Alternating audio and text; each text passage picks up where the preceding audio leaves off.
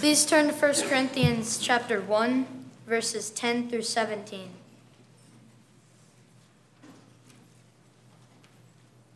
Now, I beseech you, brethren, by the name of our Lord Jesus Christ, that ye all speak the same thing, and that there be no division among you, but that ye be perfectly joined together in the same mind and in the same judgment. For it hath been declared unto me of you, my brethren, by the name which are of the house of Chloe, that there are contentions among you. Now this I say, that every one of you saith, I am of Paul, and I of, and I of Apollos, and I of Cephas, and I of Christ. Is Christ divided? Was Paul crucified for you? Or were ye baptized in the name of Paul? I thank God that I baptized none of you, but Crispus and Gaius, lest any should say that I baptized in my own name. And I baptized also the household of Stephanas. Besides, I know not whether I baptize any other. For Christ sent me not to baptize, but to preach the gospel, not with wisdom of words, lest the cross of Christ should be made of none effect.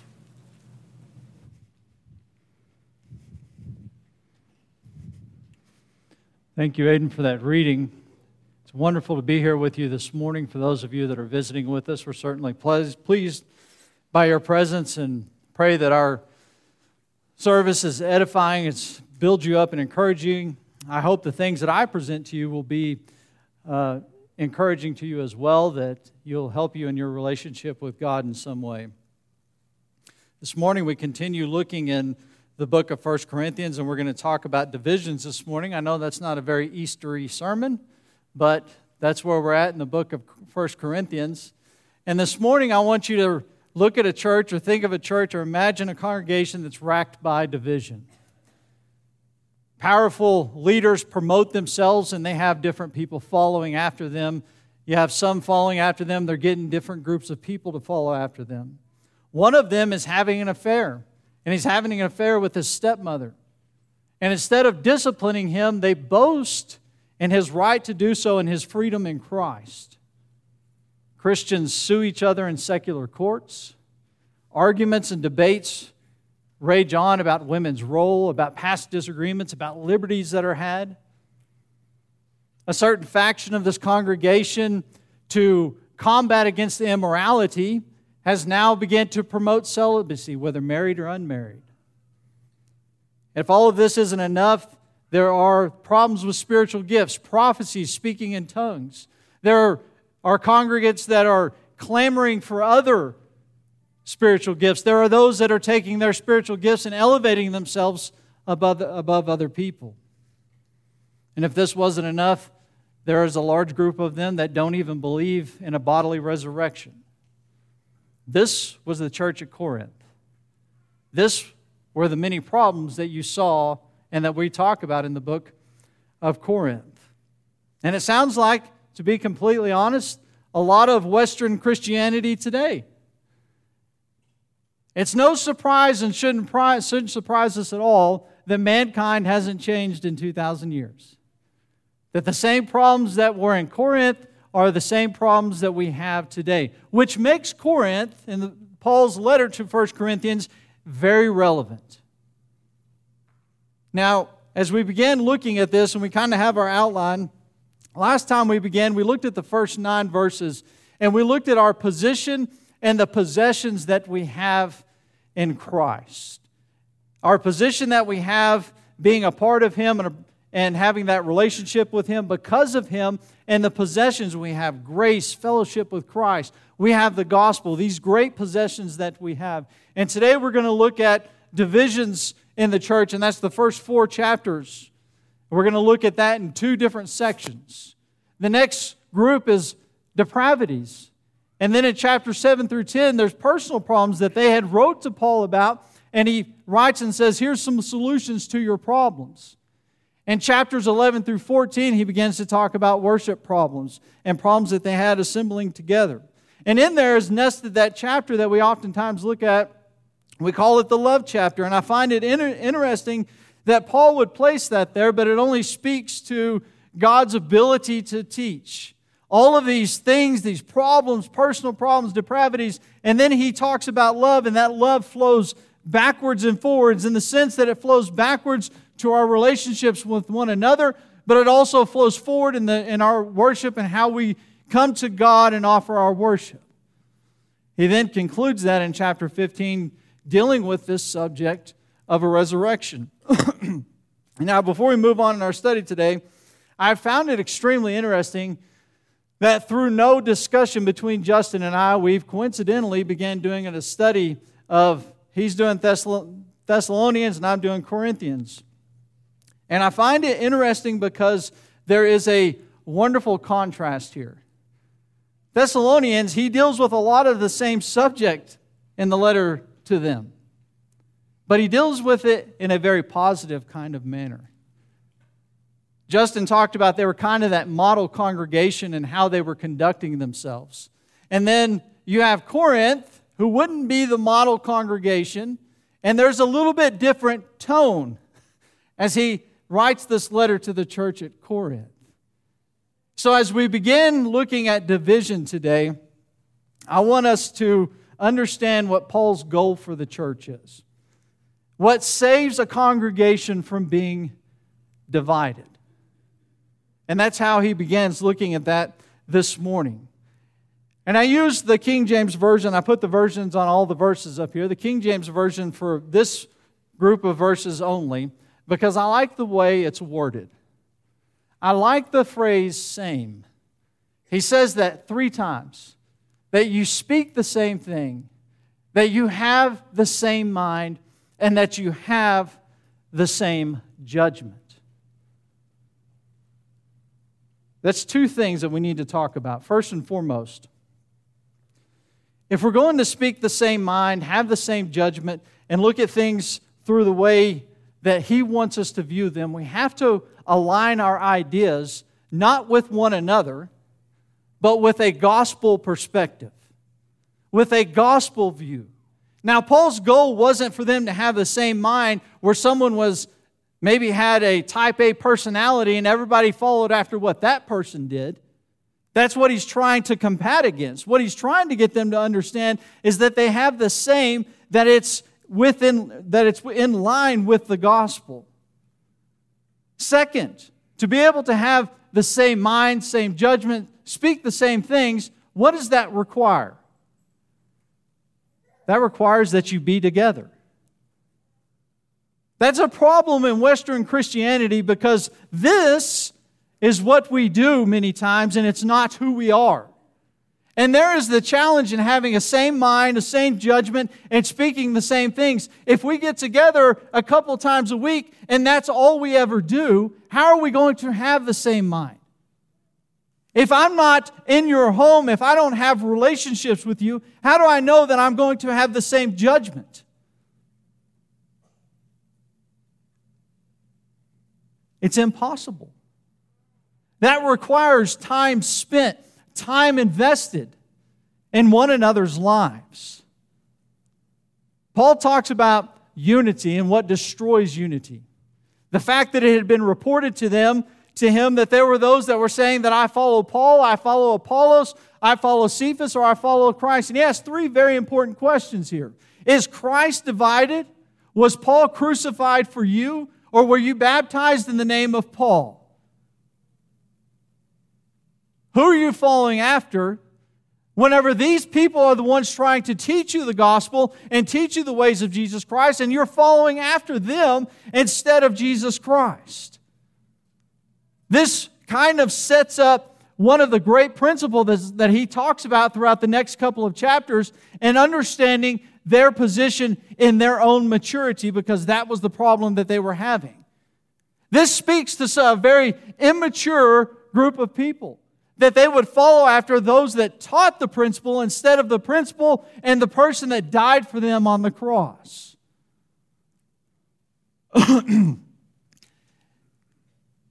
Christ did not send me to baptize, but to preach the gospel. Does that mean that Paul was saying, hey, you don't need to be baptized? That's not what Paul was talking about. As a matter of fact, if you think about what he's going through in the process of what he's going through here, is one that he already is acknowledging that they had been baptized. The problem wasn't that they'd been baptized or that they needed to be baptized. The problem was who they were following after in the person who was baptizing them. So it wasn't a question of whether or not they needed to be baptized, but whether they needed to follow Christ or the person doing the baptizing. And the person doing the baptizing had nothing to do with their salvation. It had to do with Jesus Christ and Him crucified. He ends this by saying, not with words of eloquent wisdom, lest the cross of Christ be emptied of its power. What does that mean? How is the cross of Christ emptied of its power? You see, when the cross is being taught, and Christ and Him crucified, people are focused on the cross. But if you have people that have great eloquent words, can say great things, have great oratory skills, and that purpose that person becomes the focus, guess what? They're not looking at the cross. They were looking somewhere else. If you're not looking at the cross, its power is gone. In Romans chapter 1 and verse 12, Paul said, I'm not ashamed of the gospel of Jesus Christ, for it is the power of God unto salvation. The gospel begins with the cross. If we're not focused on the cross, it loses its power. One of the greatest principles to that and understanding that we have today isn't so much that we have a problem with Jason and everybody following after Jason, or Jeffrey and everybody following after Jeffrey, or Carrie and people following after Carrie, or Pat Manning or Truman Till. The problem we have is focus. And anything that takes our focus from the cross of Christ causes it to lose its power. In modern day Christianity, I know that we think in terms of when we look at a passage like that, we think of, you know, great televangelists and things like that. But it goes so much further than that. It goes down to a level in which if the cross is not the point and the focus that we have in proving and showing to other people and demonstrating the power of God, then we have a problem. As Paul continues in his thoughts, we need to take a moment to reset our perspective on the cross. He says in the next verse, in verse 18, For the word of the cross is folly to those who are perishing. That it's folly or that it's foolish. I know you go many homes today and you go look on someone's wall and you have a you may have a cross. You drive down in the south, especially, you can drive down the road and see crosses on the side of the road, some of them very large. You see crosses on necklaces. You see crosses on stickers on the back of cars. Because that's the message of hope that we understand. But to these people, the cross was not the message of hope. I want you to think of it in terms of our capital punishment. I don't drive down the highway and see an electric, a large statue of electric chair. I don't see syringes on the back of stickers on cars representing capital punishment that we have in this nation. I think most states that have capital punishment, it's lethal injection. There's a few that still have an electric chair. I read an article this last week. A guy in Georgia actually asked to be killed through a, through a firing squad. Those aren't messages of hope to us, are they? We don't carry or build statues or monuments of electric chairs, do we? I was going to say you don't see necklaces or pendants of electric chairs or syringes, but I was wrong and I decided to look that up before I said that. You actually can find those. To these people, the cross was not hopeful. The cross was not joyful. The cross was not sanitized. The cross was deplorable. The cross was despicable. The cross was something that no one wanted to talk about. And it was definitely not the thing that you would pin the hope of salvation of mankind on. But that's exactly what Paul was saying. He was talking about the fact that there was power in the cross. And then he goes on to say there's two different groups. So I want you to set your mind up to understand what Paul does through the, this next two chapters. He pointedly goes and sets things in two different groups over and over again. And in this instance, he sets it up in the perishing and the saved. He said, The cross is folly to those who are perishing, but to us who are being saved, it is the power of God. For I will destroy the wisdom of the wise and the discernment of the discerning, the, excuse me, the discerning, I will thwart. Through the cross, through what was perceived as foolish, how could you pin your hopes on this thing, this form of capital punishment? This would be the very thing in which I would put the salvation of mankind upon. Paul then asked three rhetorical questions. Where is the one who is wise in verse 20? Where is the scribe? Where is the debater of the age? Has not God made foolish the wisdom of the world? And think about the groups that he's talking about here. Where is the wise? And this isn't wise in the terms of Proverbs or Solomon in which we think of. This is those that are wise in the world, that understand concepts in the world, that maybe understand how the universe operates and all those wonderful things. Where is the scribe? And this is what he's referring to here is those that would think that they have knowledge of God. This would be much like the Pharisees and the Sadducees in Christ's time that thought they understood the principles of God when they were actually pushing people away from God. And he asked that question where is that scribe? Where is the one who thinks he understands God?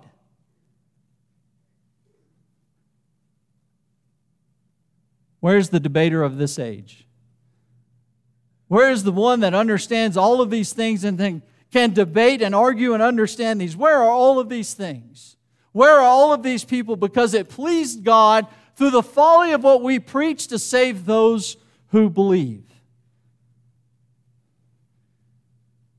So, this contrast that he sets up over and over as we go through of foolishness and wisdom. The foolishness of what people perceive to be foolish because it comes from God and it doesn't properly align with everything the world teaches and that which the world teaches. I have to be honest with you. When I was younger, I used to take a great amount of confidence in those that I knew around me that were much more intelligent than I am, that had submitted themselves to the power of the cross. And I look around this room today and I know there are engineers and doctors and all those minds that are out there. And when I was younger, I took great confidence because I would look at them and go, man, they're so much smarter and intelligent than I am. And they understand this like I do. But I realized later on that that's foolish. Because I was falling into the very trap that they were falling into themselves. They were having division because they weren't understanding the true power and wisdom of God. It didn't matter if I thought Justin was the smartest guy in the world and that he worshiped the same God that I do, that he had submitted himself to the same Jesus Christ as I do. Those don't matter. His ability or intelligence is irrelevant as far as God's concerned. God's wisdom is one that says that I have foolishness in the cross. And in that is where your salvation comes from. Not ability, not how smart you are, not what you can derive from this world. It pleased God through this foolishness to save mankind. He goes on to talk about two different groups again. The Jews demand signs, and the Greeks seek wisdom. Today, it's the exact same thing. These same groups are still out there. You know, the Jews, when they came to Christ and they said they wanted to see a sign, it wasn't for the purpose of saying that this is the Messiah, this is the one who's going to come back and establish us and save us. It was so that they could look at him and say, These are the reasons that you're not the Messiah because we have the truth and you don't. And the very same people in that time that said everything that Paul was teaching was foolish are the same people that are saying it today. How can we think that God is a God when you have all of these great universal principles? And you could go on and talk about how all of the things in the scriptures point to that, but the reality is, at the same time, it's about who or what we're willing to submit ourselves to. Submit ourselves to our own intelligence or submit ourselves to God's plan. Their immaturity had caused them to allow the world to seep into their congregation, and in doing so, had allowed this wisdom of the world to begin to corrupt God's plan and God's purpose for them. But to those who are called, both Jews and Greek, Christ the power of God and the wisdom of God. In verse 24. To the Jews and the Gentiles, both called. Refer back to Romans chapter 1 and verse 12. For I'm not ashamed of the gospel, or for the gospel of Jesus Christ, for it is the power of God unto salvation to all who believe, both Jew and Greek. It was meant for everyone. What they needed to understand and what they were misunderstanding in this was the fact that they had these different groups and factions that were breaking up within the church, and all of these people following different people, and they had not understood the great wisdom of God and the power of the cross and what the purpose was in their congregation. How does division oftentimes start? It begins with me, right? I'm not saying I'm dividing this congregation, but it begins with looking at me, isn't it? I remember we moved from our old building to this building, and Carrie's probably not going to appreciate this story, but we used to have this doily that was on the old communion table over there. And we were moving we were standing around that communion table, and I remember a discussion what do we do with the doily? It had become old and tattered. I mean, the thing kind of went all the way across and kind of hung on the side. We'd had a bunch of kids reaching on it and jerking on it, and it was just old. My thought was, throw it away. And someone said, you know, well, somebody's grandmother or great grandmother could have made that and given that to the church. Okay, that's, that's a valid point. It's old, it's tattered. We need to get rid of it. If we won't, maybe we put out word and somebody's grandmother or great grandmother that made this, let's ask them if they want it. And it became a conversation that, in my mind, went way too long. But I remember Craig Kill in that conversation and in his wisdom and his experience he made a statement. I I'm not going to say it word for word because I don't remember, but the statement, the gist of the statement was this that congregations had split over smaller things. I have to be completely honest, I was floored by that statement. That congregations had split over smaller things. How is it possible that a congregation would split over whether or not we brought the doily over here? You know how that's possible? Because somebody said it's about me. And a new phrase that I like to say a lot it's not about me, it's about we. Therein lies how they got to the problem that they were having. You make all these little things instead of making it about the power of the cross and what it could do for them in their congregation, they were making it about a doily.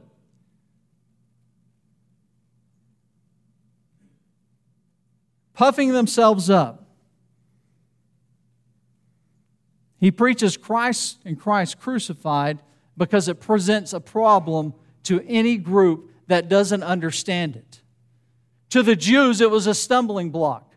How could a Messiah come and be killed? To the Greeks, they wouldn't understand it. It was foolishness. How could a Savior be submitted to the system of capital punishment? None of it makes sense, which speaks more to the power and the wisdom of God than ever before. You know, the challenge that we have today isn't so much the what the world says. That's out there. That's we know that and we understand that. The world has always been opposed to God. It's always been opposed to the power of the cross, and we understand that. The challenge that's on our footstep today, on our doorstep today, is this combination of the world and God's Word. My wife is a teacher and she teaches high school, and she hears conversations about God, religion, spirituality all the time. In the discussions that we've had, she's never been able to put her finger on it as to how you could kind of identify it, maybe label it. Let's just say, I know we don't like labels, let's put a label on it. How would you label that? How would you point at that and go, that's what that is? Until recently, she told me about this moralistic therapeutic deism. In 2005, a sociologist interviewed a bunch of teenagers, and this is what came out of this interview in the book that he wrote based on that. And the principles of that are this belief in a God who remains distant from people's lives. People are supposed to be good to each other, i.e., moral. The universal purpose of life is being happy and feeling good about oneself, that there are no absolute moral truths. God allows good people into heaven, and God places very limited demands on people. Now, I want you to remember what year this guy did this study. It was in 2005. The teenagers that he asked these questions to now, they're all adults and they're raising children themselves. Now, it's not my intention to mock this or go through all of these and say if they're wrong or why they're wrong and all of that. My point is this this is what's on your doorstep. This is what your children are learning in school. This is the idea that our children are being taught. Therein lies our challenge today. Not only do we have to deal with the world and what the world is teaching and the opposition that we have, but we also need to understand this element of combining the world with God because that makes people feel good. We need to always look back at the principle of the power of the cross and the wisdom that God had in presenting that power. He begins to refer back to their state when they were saved. He says in the next verse in chapter, in chapter uh, 1 and verse 26 For consider your calling, brothers. Not many of you were wise according to worldly standards, not many were powerful, not many were of noble birth. There weren't a lot of you that were, had this great intelligence in the world. There weren't a lot of you that had a lot of money. There weren't a lot of you that had nobility or a great name. And you submitted to this power of the cross. You submitted to the wisdom of God. Because of why? They understood their inadequacy. The person that does not feel inadequate before God is never going to submit to God. The person that looks at the cross and says that it's foolish and that I will not submit to it is not going to understand it. The person on the other side of that that says that I'm this great person and I have all of these wonderful abilities, it's not about them. It is only by God's love, grace, and mercy that we are made something and that we're made something wonderful in His presence, that we're made something, something wonderful in His kingdom. And apart from that, we are completely inadequate. It doesn't matter what kind of abilities we have, we're completely inadequate. And God chose what the world deemed as foolish to save mankind. He says in verse 28 God chose what is low and despised in the world, even things that are not, to bring nothing to things that are. And I want you to think about in that term alone, in that passage alone, and think about Christ and what Christ was. Christ was of a lowly birth. He wasn't, didn't come from a wealthy family. He didn't have a lot. In his time on the earth, he relied on other people to tend to his needs. But from that, what did God create? Your salvation. From the lowliest of lows, from things that are despised, from the poor. It was because of that and from that that we even have salvation. So why would you even begin to look at somebody else? Why would I even begin to look at somebody else all around me and go, oh, I have great confidence because Trevor's so smart and he's submitted to the gospel of Christ? Because my focus would be wrong and their focus was wrong at the same time. In, in Matthew chapter 11 and verse 25, it says, At this time Jesus declared, I thank you, Father, the Lord of heaven and earth, that you have hidden these things from the wise and understanding and revealed them to little children. Yes, Father, for such was your gracious will. Christ acknowledged in his prayer to God that he was thankful that he hid this. That the leaders of the world and those that would consider them great, that they didn't understand it. And he goes on to say later on that if they did understand it, that they wouldn't have killed Christ.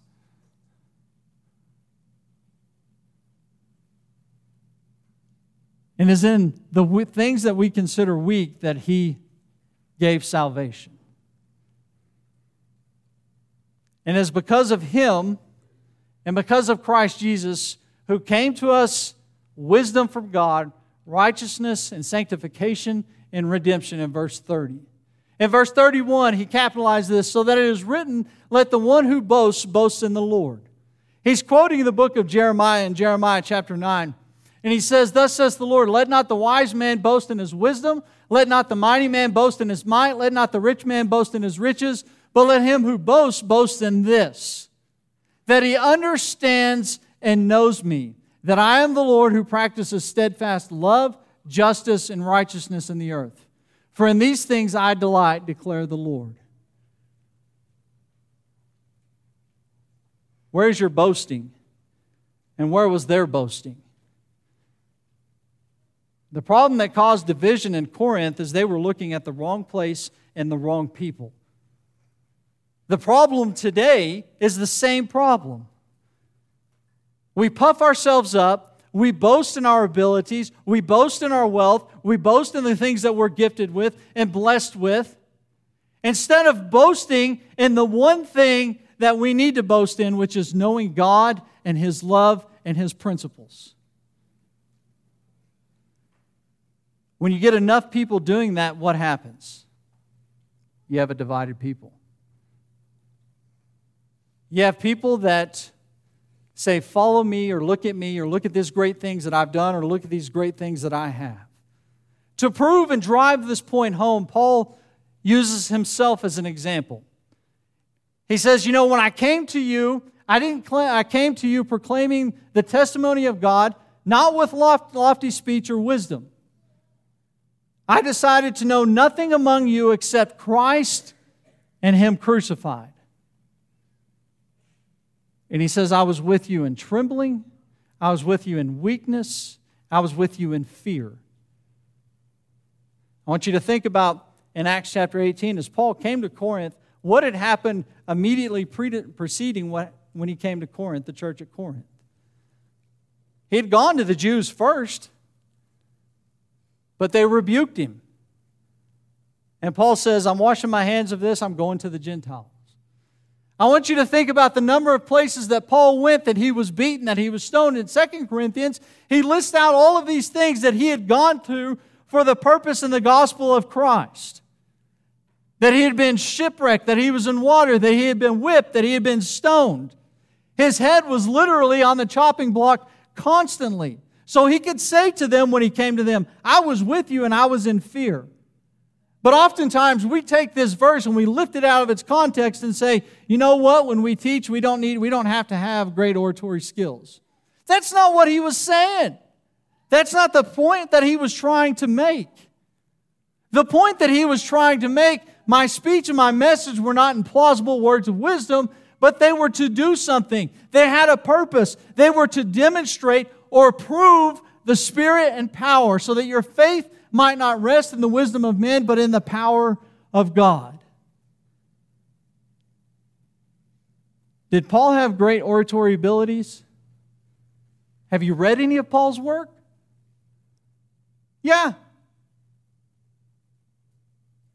He could put a phrase together. But Paul didn't do that. He came to them in simplicity he came to them at the same level in that they were at. They were in fear, they were trembling, they were being persecuted, and he came to them in the exact same mentality that they had. He taught to them in a simple manner so that they would understand. And it all had one purpose, and that purpose was that their faith might not rest in the wisdom of men, but in the power of God. The contrast that he has now set up is those wisdom of men, the, Paul, the Apollos and the Cephas, and those before that he listed out earlier. That was your problem. That's what you were looking at. Not the power and the wisdom of God. That's what I delivered unto you. That's what I gave you. We need to understand that in Paul's time, and if you look at many of the ruins in Greece and Rome for that matter, you'll see these theaters. And this is actually the city of Corinth. And you'll look in that bottom right corner that I have circled, there was actually a very large theater in Corinth. And you had people, they would do plays. You would have people that had these great oratory abilities, that they would give these speeches, and there was philosophical things. And people would come and listen to these things. And Paul said, That's not what I was doing. Not once did Paul enter into the theater to give a great sermon. He came to them to deliver the power and the wisdom of God. And that was the example that he sets for us as well. The simplicity of the message and the power of the cross is what saves people's lives. You can dig into God's Word, understand God's Word. You can understand the greatest tenets and principles of His Word. But you need to be able to relay it in a manner that's simple that people can understand. Instead of trying to rely on our ability and what great things that we can say, we rely on God and His wisdom and His Word. Paul then kind of takes turns to this continued thought process of foolishness and wisdom, but he drives home the point of wisdom. Yet among you, among the mature, we do impart wisdom in verse 6 of chapter 2. Although it is not a wisdom of this age, of the rulers of this age who are doomed to pass away. I want you to notice what Paul says there. He talks about, calls such believers mature. And therein lies the problem that Paul is writing to them about was their maturity or the lack of their maturity. Since Paul had left them and written this letter, it had been, I want to say, approximately 18 months, two years, somewhere in that range. Then developed. They were having a problem with maturity. But the problem with their maturity was they had felt that they had grown in the wisdom of the world and not the wisdom of God. So they viewed themselves as mature. They had puffed themselves up as mature. And as a matter of fact, in, it's implied later on in, in this book, as well as in 2 Corinthians, that they believed what Paul was teaching was immature. And that's quite amazing. Paul combats that by saying that, we, that he didn't impart the wisdom of God, or that he did impart the wisdom of God, and that the mature would actually understand that. In verse 9, it is written, What no man, what no eye has seen, nor ear heard, nor the heart of man imagined, what God has prepared for those who have him. He's quoting Isaiah chapter 65. And I want you to understand the reason why God did it in this way. We're going to look at Romans, the end of Romans, as Paul's concluding Romans chapter 16. It says, Now to him that has the power to establish you according to my gospel and the preaching of Jesus Christ, according to the revelation of the mystery, which was kept secret since the world began, but now is made manifest or made known, and by the scriptures of the prophets, according to the commandment of the everlasting God, made known to all nations for the obedience of faith. Why was this done? It was done for you and I. And as Paul is writing to the church in Corinth, that's exactly what he's telling him. This was done for all of you. The gospel plan was for you. The gospel plan and what we are teaching you, this is God's wisdom laid out before you. They were saints, they were holy ones, they were set apart and sanctified. But they didn't understand what the greatest principle was in the power of the cross and what Paul had been trying to teach them, and their immaturity had begun to reign in their lives. In verse 11, for who knows a person's thought except the spirit of that person which is in him? So also no one comprehends the thoughts of God except the Spirit of God. And now, as Paul continues his transition on talking about the wisdom of God, he begins to tell us where it comes from and how we have it and how he had it. I don't know what Jason's thinking unless Jason tells me what he's thinking. Whether he tells me orally or he writes it down, I don't know what he's thinking. And he says the same thing here. No one comprehends the thoughts of God except the Spirit. And the Spirit which delivered that wisdom from God to Paul and the other apostles likewise was from God. He goes on to say, Now we have received not the Spirit of the world, but the Spirit who is from God, that we might understand the things freely given us by God. Paul's driving home that this wisdom, this power of the cross, this thing that you now think is immature, this thing that you're struggling with, that this was given to us directly by God. That there was no other source, that this isn't their ability or their teaching, that this was delivered to them by God. And he sets up this contrast once again between the natural person and the spiritual person. The natural person does not accept the things of the Spirit of God. Verse 15 the spiritual person judges the, all things, but is himself to be judged by no one. The natural doesn't understand it. This is foolish. The communion that we take every Sunday, this is foolish. Why would we break bread and drink fruit of the vine that represented a body that was submitted to capital punishment? That's unwise, it's foolish. But to the spiritual person, it is in the power of God. He concludes this section for who has understood the mind of the Lord so as to instruct him. He asks a good question. And it, it's reminiscent of Job in the book of Job as Job goes to God and through all of his problems. And he pretty much says, I demand a court with God. And God grants him that court. And God asks him some questions. Where were you when I created the heavens and the earth? Paul asks something very similarly.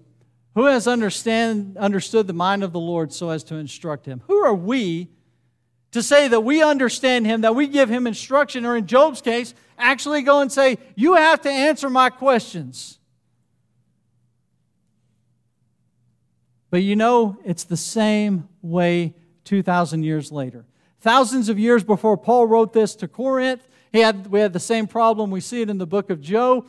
2,000 years later, We see it today in the lives around us. People demand something from God as if they understand Him. They demand something from God as if they're on the same level or plateau as God. Who are we? We didn't put this ball in motion. We had nothing to do with its creation. But at the end of this, Paul punctuates it with one very clarifying thing. But we have the mind of Christ. That is a comforting statement. That is a declarative statement. That we have the mind of Christ. I want you to think real quick. I'm going to ask you a question and think of who are the smartest people that you know? Somebody's going to raise their own hand. The two smartest people I know are in this room today my father and my father in law. And it wasn't because of any great intelligence that they have, although they are really smart men. It was their ability to relate that intelligence. When I was younger, I loved, I didn't love it when he did it. I hated it when he did it. But my dad would ask me these questions. And he would ask me these questions and then ask another question and ask another question. And I was like, stop with the questions. But he always wanted me to get to a point.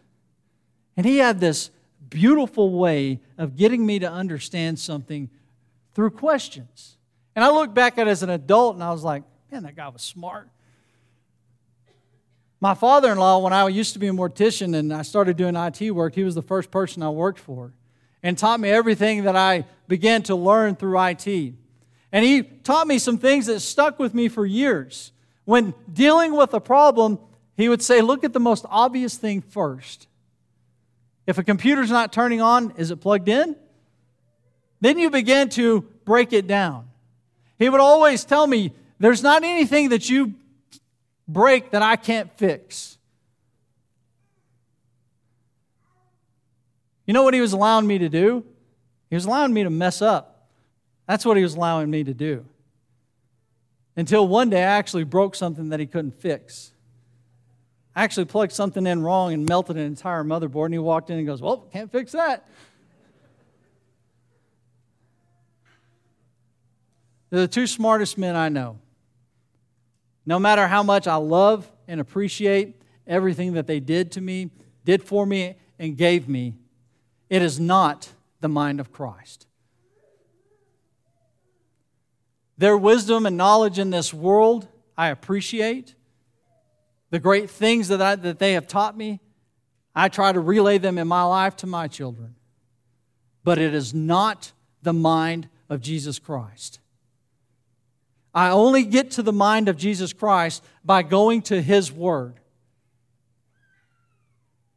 In the book of John, in chapter 17 and verse 20, Christ was praying. He says, I do not ask for these only, but also for those who will believe in me through their word, that they may be all one, just as you, Father, are in me, and I in you, that they may also be in us, so that the world may believe that you have sent me. The glory that you have given me, I have given to them, that they may be one, even as we are one. I and them, and you and me, that they may become perfectly one, so that the world may know that you sent me and loved them even as you loved me. That was a beautiful prayer on your behalf. Christ wanted unity why did he want unity? He says it there twice. He wanted unity because it would show God's love and show that Jesus Christ was the Messiah. In unity points to the power of the cross. In unity, it shows that God loves us just as he loved Christ. This morning, as we think about our lives, what drives unity in your life? What drives unity in this congregation? The only answer is the power of the cross. We can look to no other thing than Jesus Christ and Him crucified. All of the abilities and the peripherals and all of those things that are in this world, they do not come above the power of the cross. Because without that, you cannot have the unity that Jesus Christ prayed for. So that we could show Him and us that He is the one Messiah. Division is not an easy subject to talk about. It's not something that we oftentimes think about until it's too late. Paul was dealing with the division, honestly, after it already happened. Our goal in studying books like 1 Corinthians is to head those things off, to make sure that we don't have those things, to make sure that we're not puffing ourselves up, to make sure that our mindset is in the right place at all times. And that place is Christ and Him crucified. Paul talked about being baptized. Have you done that? The church that he was writing to, those members had been baptized, and they had been baptized in the name of Jesus Christ. That it was a faithful response to that gospel message the death, burial, and resurrection of Jesus Christ. That was their response. The question is this morning is have you done that? Have you begun the process of submitting yourself to that cross and to that power? This morning, I'm also aware that we sometimes have struggles and we have problems in life. Sometimes we just need a hug. Sometimes we need greater help than that. If you would find yourself in either of these groups and you need to be baptized or you need assistance in any way that we can help you, we would ask you to come forward as we sing the song that's been selected.